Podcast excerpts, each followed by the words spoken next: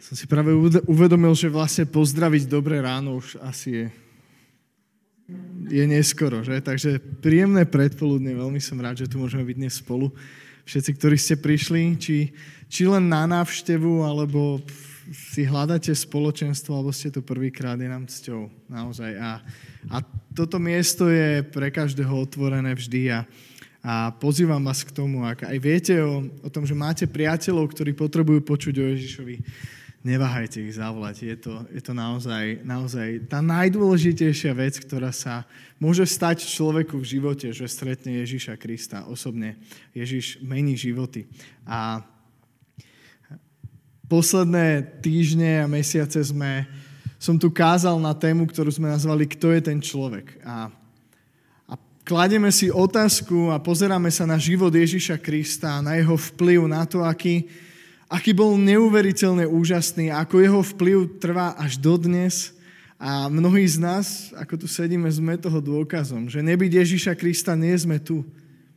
Nebyť jeho milosti, nie sme tu. A, a chcem dnes túto, túto tému uzavrieť a, a chcem sa pozrieť, aby sme sa pozreli spolu na udalosť, ktorá bola takým vrcholom služby Ježiša Krista tu na zemi.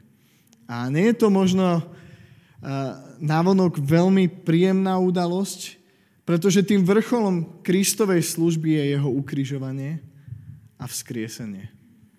To je primárny dôvod, prečo Kristus prišiel na túto zem, aby zaplatil za hriechy mnohých. Hovorí Božie slovo. A, a túto udalosť si aj v dnešnej dobe pripomíname, pripomíname sviatkami Veľkej noci, ktoré ktoré tento rok máme už o necelé dva týždne. Pokiaľ ste nevedeli, tak o dva týždne je tu Veľká noc.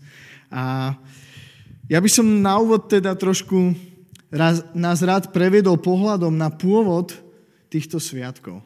Je veľmi dôležité, aby sme vedeli, že toto nie je o Veľká noc, ako ju dnes poznáme, nie je založená na nejakom mýte pohanskom alebo neviem kade, akých poverách, ale má svoju históriu. A Sviatkami tzv. Veľkej noci a v Izraeli, v izraelskom národe ich poznáme a pod slovom Pascha alebo Pesach.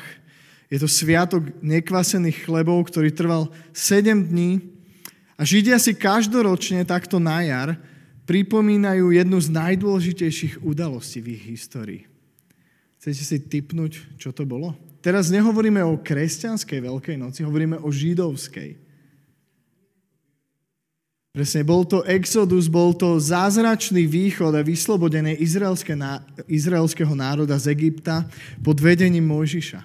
To bola obrovská udalosť. A izraelský národ je viac ako 400 rokov v otroctve v Egypte a Boh povoláva svojho služobníka Mojžiša, ktorého použije ako nástroj k tomu, aby vyslobodil svoj národ z otroctva.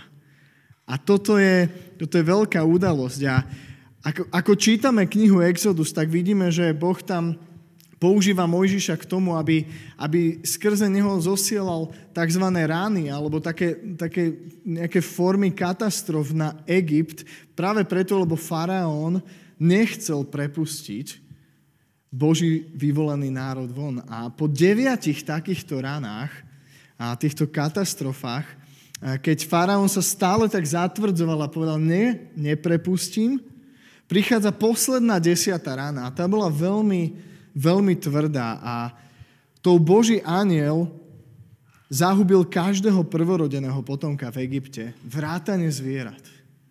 Ti si predstaviť tú katastrofu, všetko prvorodené malo zomrieť. A chcem, aby sme si o tom v skratke prečítali, takže Exodus 12 budem čítať od 3. verša, je to, je to zhruba 10 veršov, takže majte trpezlivosť, alebo môžete si to prechádzať so mnou. Takže celej izraelskej pospolitosti oznámte. 10. dňa tohto mesiaca nech si každý rod zaobstará baránka. Jedného baránka pre domácnosť. Ak je rodina malá a nemohla by zjesť jedného baránka, nech sa spojí s najbližším susedom, aby ich bolo dosť na zjedenie baránka. Baránok musí byť bez chyby, ročný samček. Môžete ho vybrať z jahňat alebo z kozliat. Budete ho opatrovať do 14. dňa tohto mesiaca a pred večerom ho celé zhromaždenie izraelskej pospolitosti zareže. Vezmu z jeho krvi a potrú ňou obe veraje a ich hornú časť na dverách svojich domov, v ktorých budú jesť. V tú istú noc budú jesť meso upečené na ohni, budú ho jesť spolu s nekvaseným chlebom a s horkými bylinami.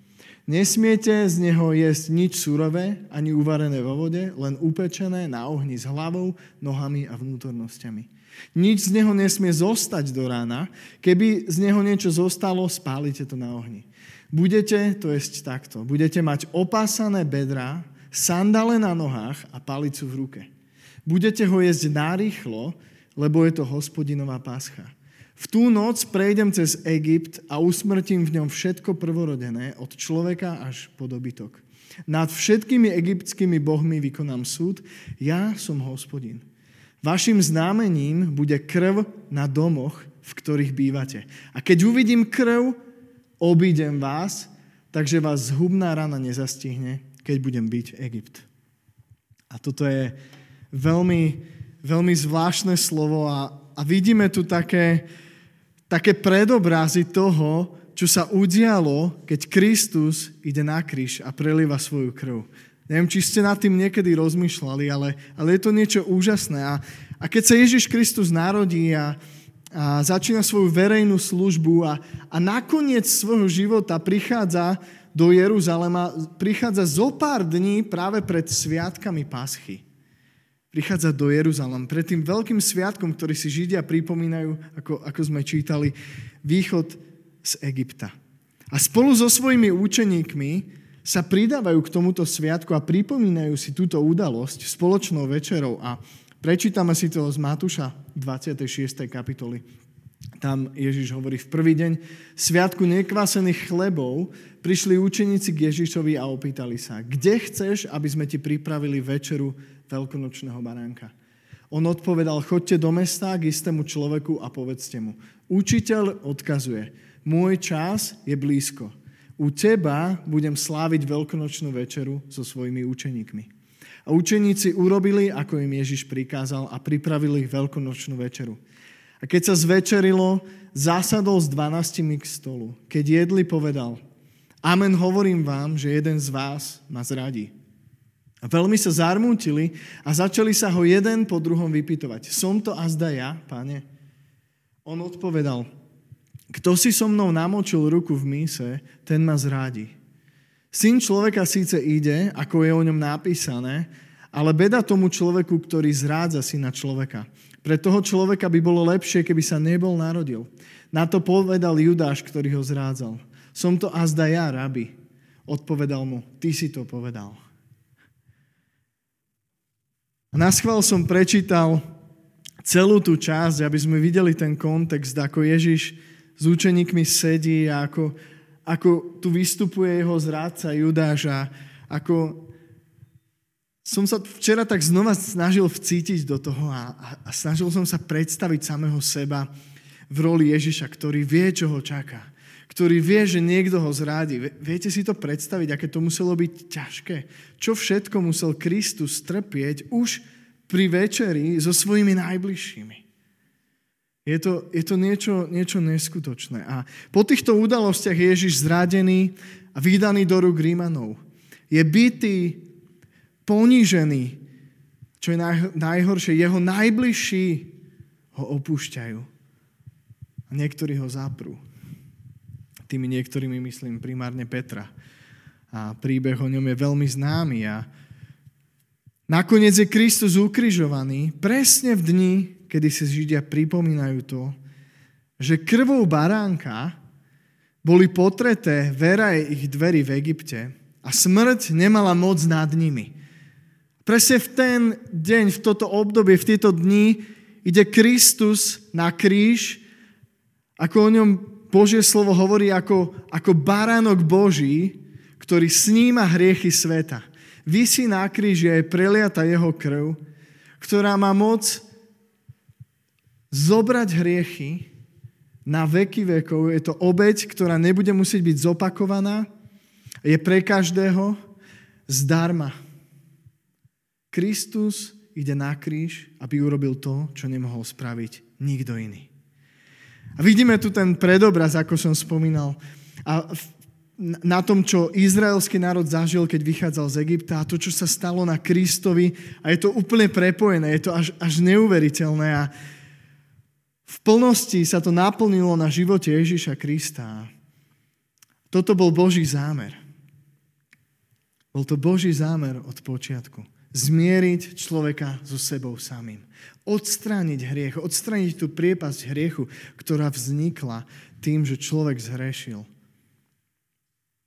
A ja sa chcem spýtať znova, možno naposledy tú otázku, ako v týchto týždňoch hovoríme o Kristovi. Kto je ten človek? Človek, na ktorom sa naplnili dávne proroctvá, ako o nich čítame v písme. Človek, skrze ktorého sú všetky záslúbenia zrazu platné, zrazu prístupné nám všetkým.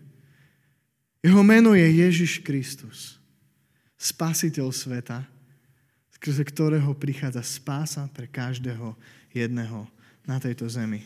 Ktokoľvek túži mať väčší život, môže ho dostať v Ježišovi Kristovi. Práve preto, čo sa udialo na sviatky židovskej Veľkej noci pred 2000 rokmi. A my si to dnes pripomíname.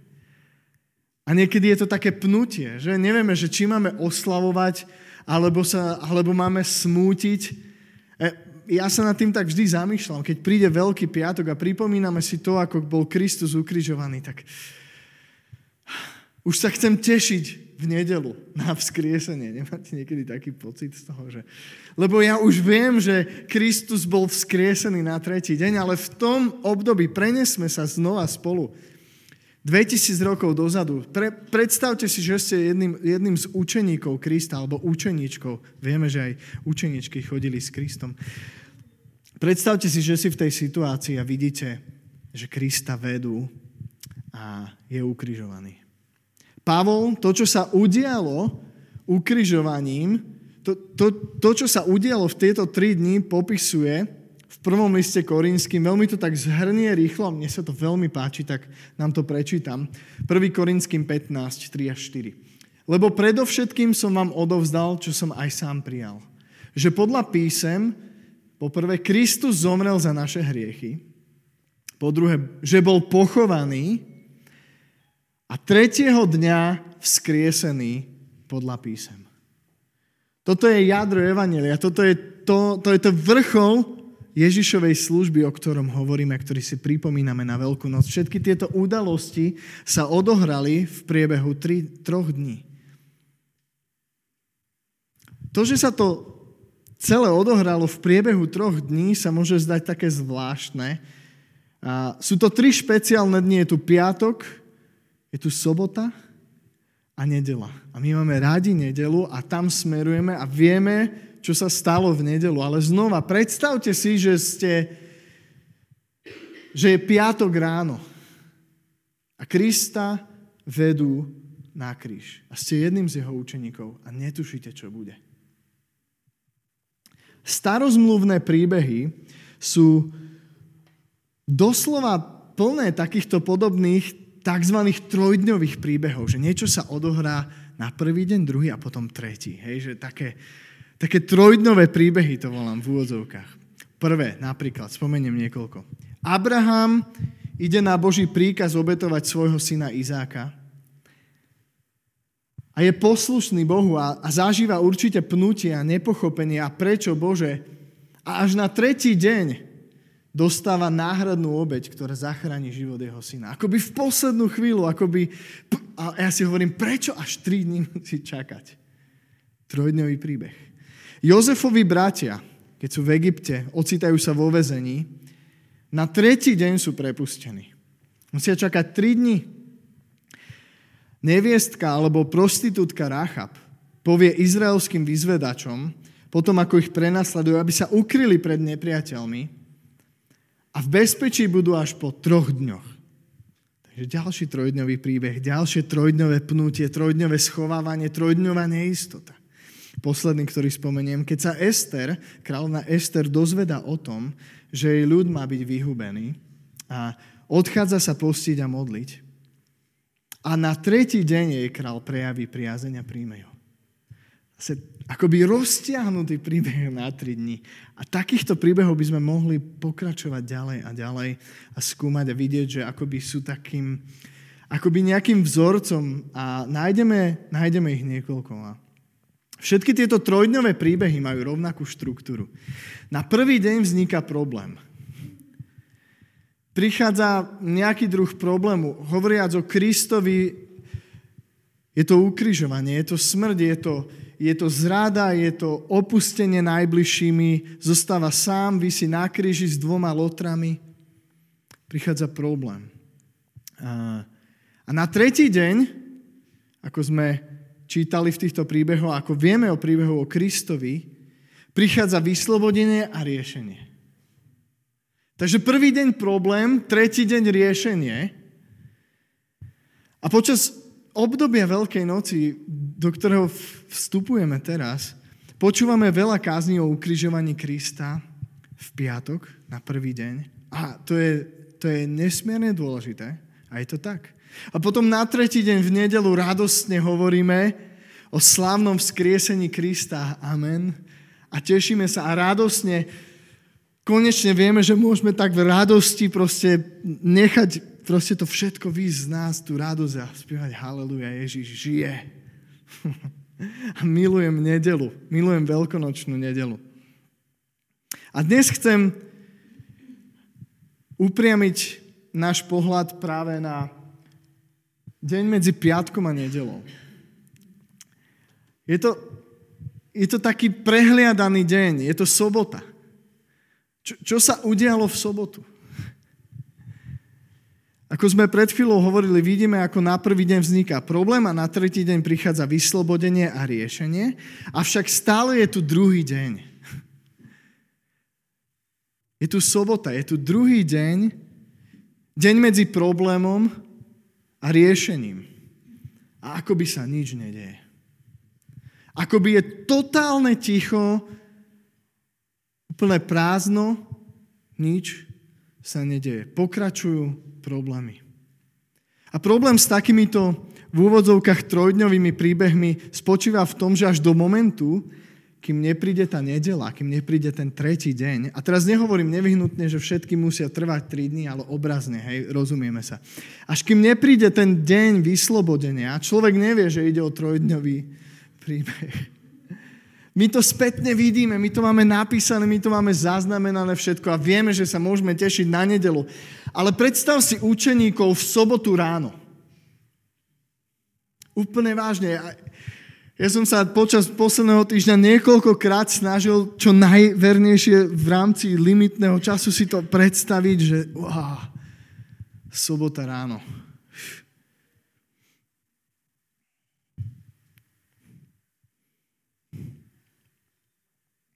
V momente vzniku problému v piatok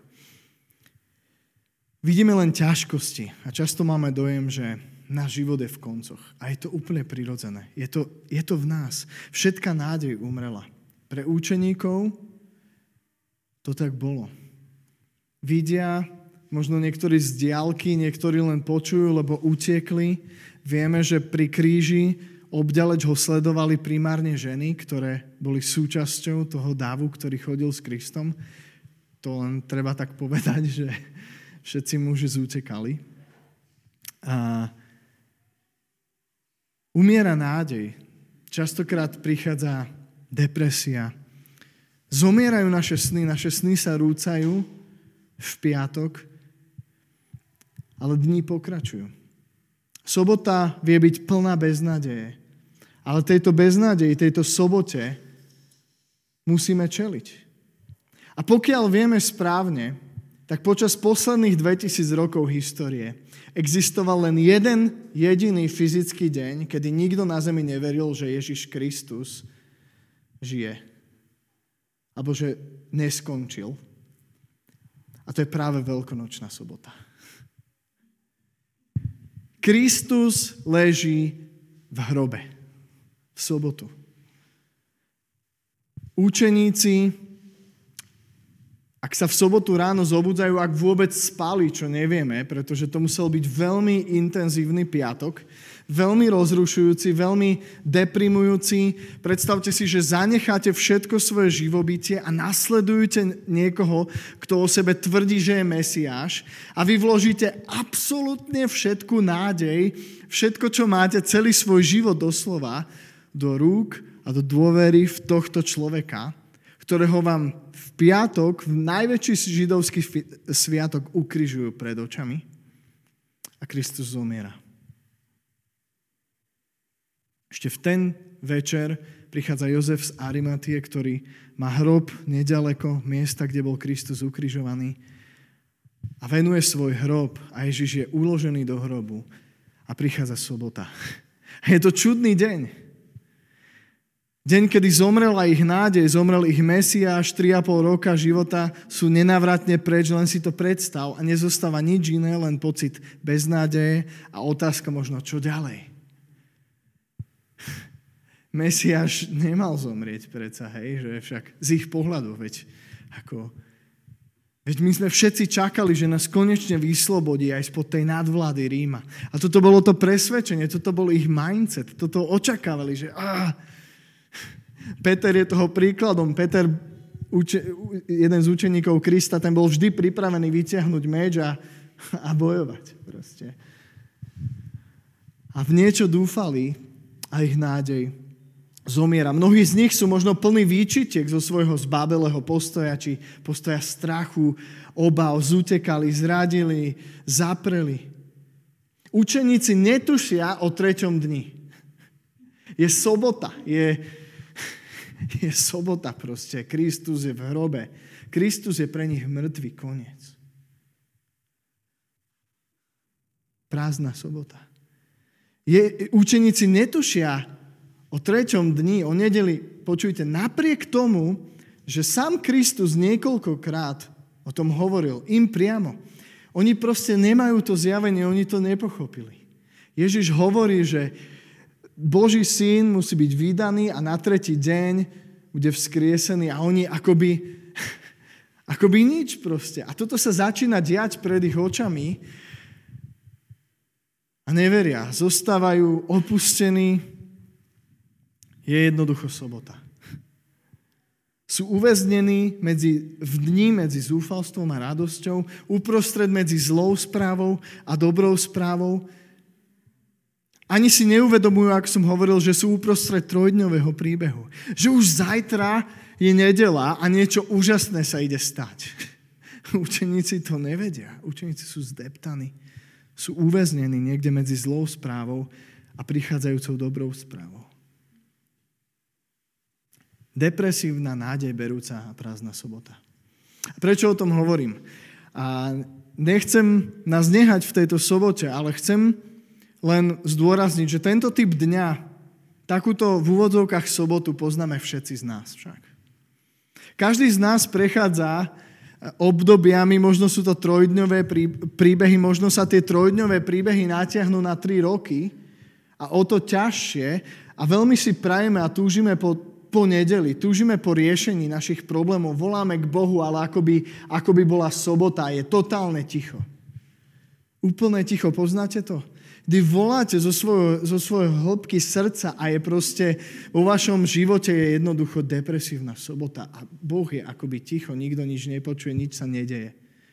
Je, sú to dni, kedy zomierajú naše sny, nádeje, lebo niečo sa stalo, niečo zlé. A vieš, že musíš nejako pokračovať ďalej. Ale nevieš ako. Nevieš možno ani kam, nepoznáš cestu. Najhoršie na tom je, že nevieme niekedy ani prečo. Keď vložíme našu nádej v niečo, čo zomre, alebo v niekoho, kto zomrie, to je nesmierne ťažké. A tu sa nám naskytá priestor na jednoduchú a priamu otázku. Prečo vlastne existuje takáto sobota? Prečo, prečo to musel byť nevyhnutne trojdňový príbeh? Prečo to Boh nemohol trošku zrýchliť, že už v sobotu ráno by prišlo to riešenie? Nebolo by to skvelé? Nemuseli by sme čakať na tretí deň. Jednoducho je tu sobota. Je to také zvláštne, že to Boh akoby roztiahol na tri dní. A položím ďalšiu otázku, ktorá je už taká osobnejšia a týka sa každého človeka, mňa, teba. Otázka znie, je náš život len tzv. trojdňový príbeh, alebo sme odsudení na to, že musíme byť uzamknutí v sobotu. Úprimne, ak si myslíš, že tvoj život je len o tom, že ty si bol stvorený na to, aby si sa len trápil, aby, si, aby tvoje dni boli mrzuté a depresívne, aby to bol taký sobotný život, tak chcem ťa dnes povzbudiť, že nie je to tak. A chcem to ešte zdôrazniť jednou vecou, čo je v Biblii napísané o sobote. A včera večer, keď som si tak prechádzal, ešte tak mi Duch Svetý zasvietil na toto písmo a nikdy som si toho nejak tak nespojil s tým, ale keď hovoríme o sobote, o ktorej sa moc nie je akoby čo kázať, hej, lebo je ticho, Kristus je v hrobe, tak v Matúšovi 27 je zaznamenané niečo, čo sa deje na druhý deň. Matúš 27 od veršu 62, ako vidíte, je to dlhá kapitola, veľmi. Na druhý deň po prípravnom dni sa zhromaždili veľkňazi a farizej k Pilátovi a povedali. Počujte, farizej si spomenuli. Páne, spomenuli sme si, že ten zvodca, kým ešte žil, povedal, po troch dňoch vstanem z mŕtvych. Rozkaž teda zabezpečiť hrob až do tretieho dňa, aby neprišli jeho učeníci, neukradli ho a nepovedali ľudu, že bol vzkriesený z mŕtvych. A tak posledný blúd bude horší ako prvý. Pilát im povedal, máte stráž, chodte a strážte ho, ako viete. Tak odišli a zabezpečili hrob, zapečatili kameň a postavili stráž. Wow. Sobota je význačná aj obrazne jednou vecou. A toto je taký zvláštny obraz, akoby, akoby to len poukazuje na to, že ako by nás okolnosti snažili zamknúť v sobotnom dni. Len aby neprišla nedela. Úplne ma šokovalo, že farizei a zákonníci si spomenuli na to, čo Kristus hovorí a učeníkom to bolo zakryté. Nie je to zvláštne. A oni, urob, oni sa snažili urobiť všetko preto, aby nedela neprišla. Zapečaťme to, zasekníme ten hrob, proste keby vtedy vedeli urobiť dobrý betón, tak to ešte aj zalejú úplne to zaarmujú železom, len aby neprišla nedela. Nech je navždy sobota. Tak je to dobre. Kristus konečne je v hrobe. Veľmi zvláštne, zvláštne miesto. A, ale keď som si to tak ako aplikoval na tú pointu, o ktorej hovorím dnes, tak Naozaj možno si tu a žiješ život, život bez očakávania dobrých dní. Možno si naozaj zaseknutý v sobotu. A chcem povedať v prvom rade, že ma to veľmi mrzí a rozumiem, že prichádzajú do života okolnosti, ťažké okolnosti a, a, a s mnohými z vás sa nedokážem môj život ani rovnať, pretože, pretože ste zažili, ja viem, že ste zažili ťažké veci a ťažké okolnosti. A, ale chcem nás dnes povzbudiť, že, Mm, nedela nie je mýtus. Nedela nie je mýtus. Tak ako to nebolo mýtus na živote Ježiša Krista, nedela prišla, Ježiš Kristus vstal z mŕtvych na tretí deň. A takisto verím z celého srdca, že môže prísť obrazne povedané takáto nedela aj do okolností tvojho života. Verím tomu. A dnes nás chcem povzbudiť, ako končím, chcem nás povzbudiť k nádeji. Ak o niečom je Veľká noc, ultimátne na konci, tak je to nádej. Aj keď je piatok, aj keď je sobota, chcem nás pozbudiť k nádeji, k autentickej kresťanskej nádeji. Kresťanská nádej je postavená na skutočnej udalosti, skutočnej osoby. Osoby Ježiša Krista. Kresťanská nádej nie je postavená na nejakom mýte, na nejakom vymyslenom príbehu, ale na historických faktoch a na niečom, čo sa naozaj stalo. A nezostalo len pri histórii, ale vieme, skutočne vieme, čo Kristova obeď na kríži priniesla. To je väčší život a odpustenie tvojich hriechov a uzdravenie a novú nádej. A k tomu nás pozývam. Nie, my nepopierame ukrižovanie, nepopierame piatok, nepopierame to, že problémy prichádzajú do života. Vôbec nie. Boli by sme naivní, keby sme tu z tohto miesta hlásali, že uverte v Krista a už nikdy nebudete mať problémy. To je blud, nie je to pravda. Život vie byť veľmi krutý. Okolnosti života vedia priniesť ťažké okolnosti. A to nepopierame. A znova nie, my nehovoríme, že nikdy nezažijeme sobotu, kedy je ticho. Zažili ste to, že voláte na Boha a nič nepočujete? Ja mám pocit, že to zažívam pravidelne. A to neznamená, že keď ja nič nepočujem, že sa nič nedeje, že to, že Kristus je v hrobe, že sa nič nedeje, hoci nič nevidíme je nám to zakryté, je, nerozumieme, že Boh nepracuje. Že Boh v sobotu nič nerobil, hoci bolo ticho, hoci to na nás mohlo dolahnúť. Niečo sa deje. Boh niečo robí, prichádza nedela. My s vierou a nádejou môžeme aj vďaka tomu, čo urobil Kristus, očakávať nedelu. K tomu nás povzbudzujem dnes ráno. Naša nádej je ako pevná kotva, ktorá sa opiera o smrť a zmrtvých stane Krista. Židom 6. kapitola od 17. veršu. A pretože Boh chcel dedičom prislúbenia presvedčivo dokázať nezmeniteľnosť svojho rozhodnutia.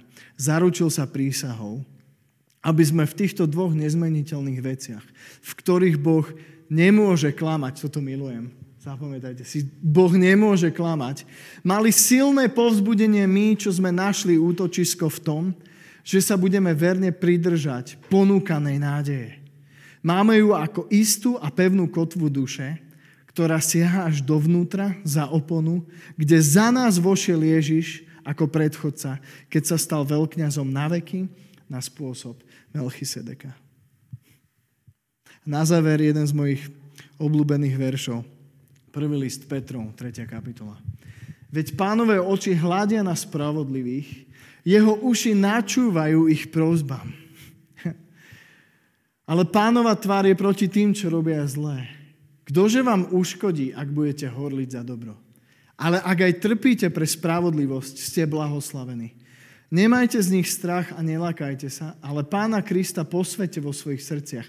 A buďte stále pripravení k obhajobe pred každým, kto by od vás žiadal, aby ste vydali počet z nádej, ktorú máte. Iný preklad hovorí, aby ste zdôvodnili to, že ste plní nádeje.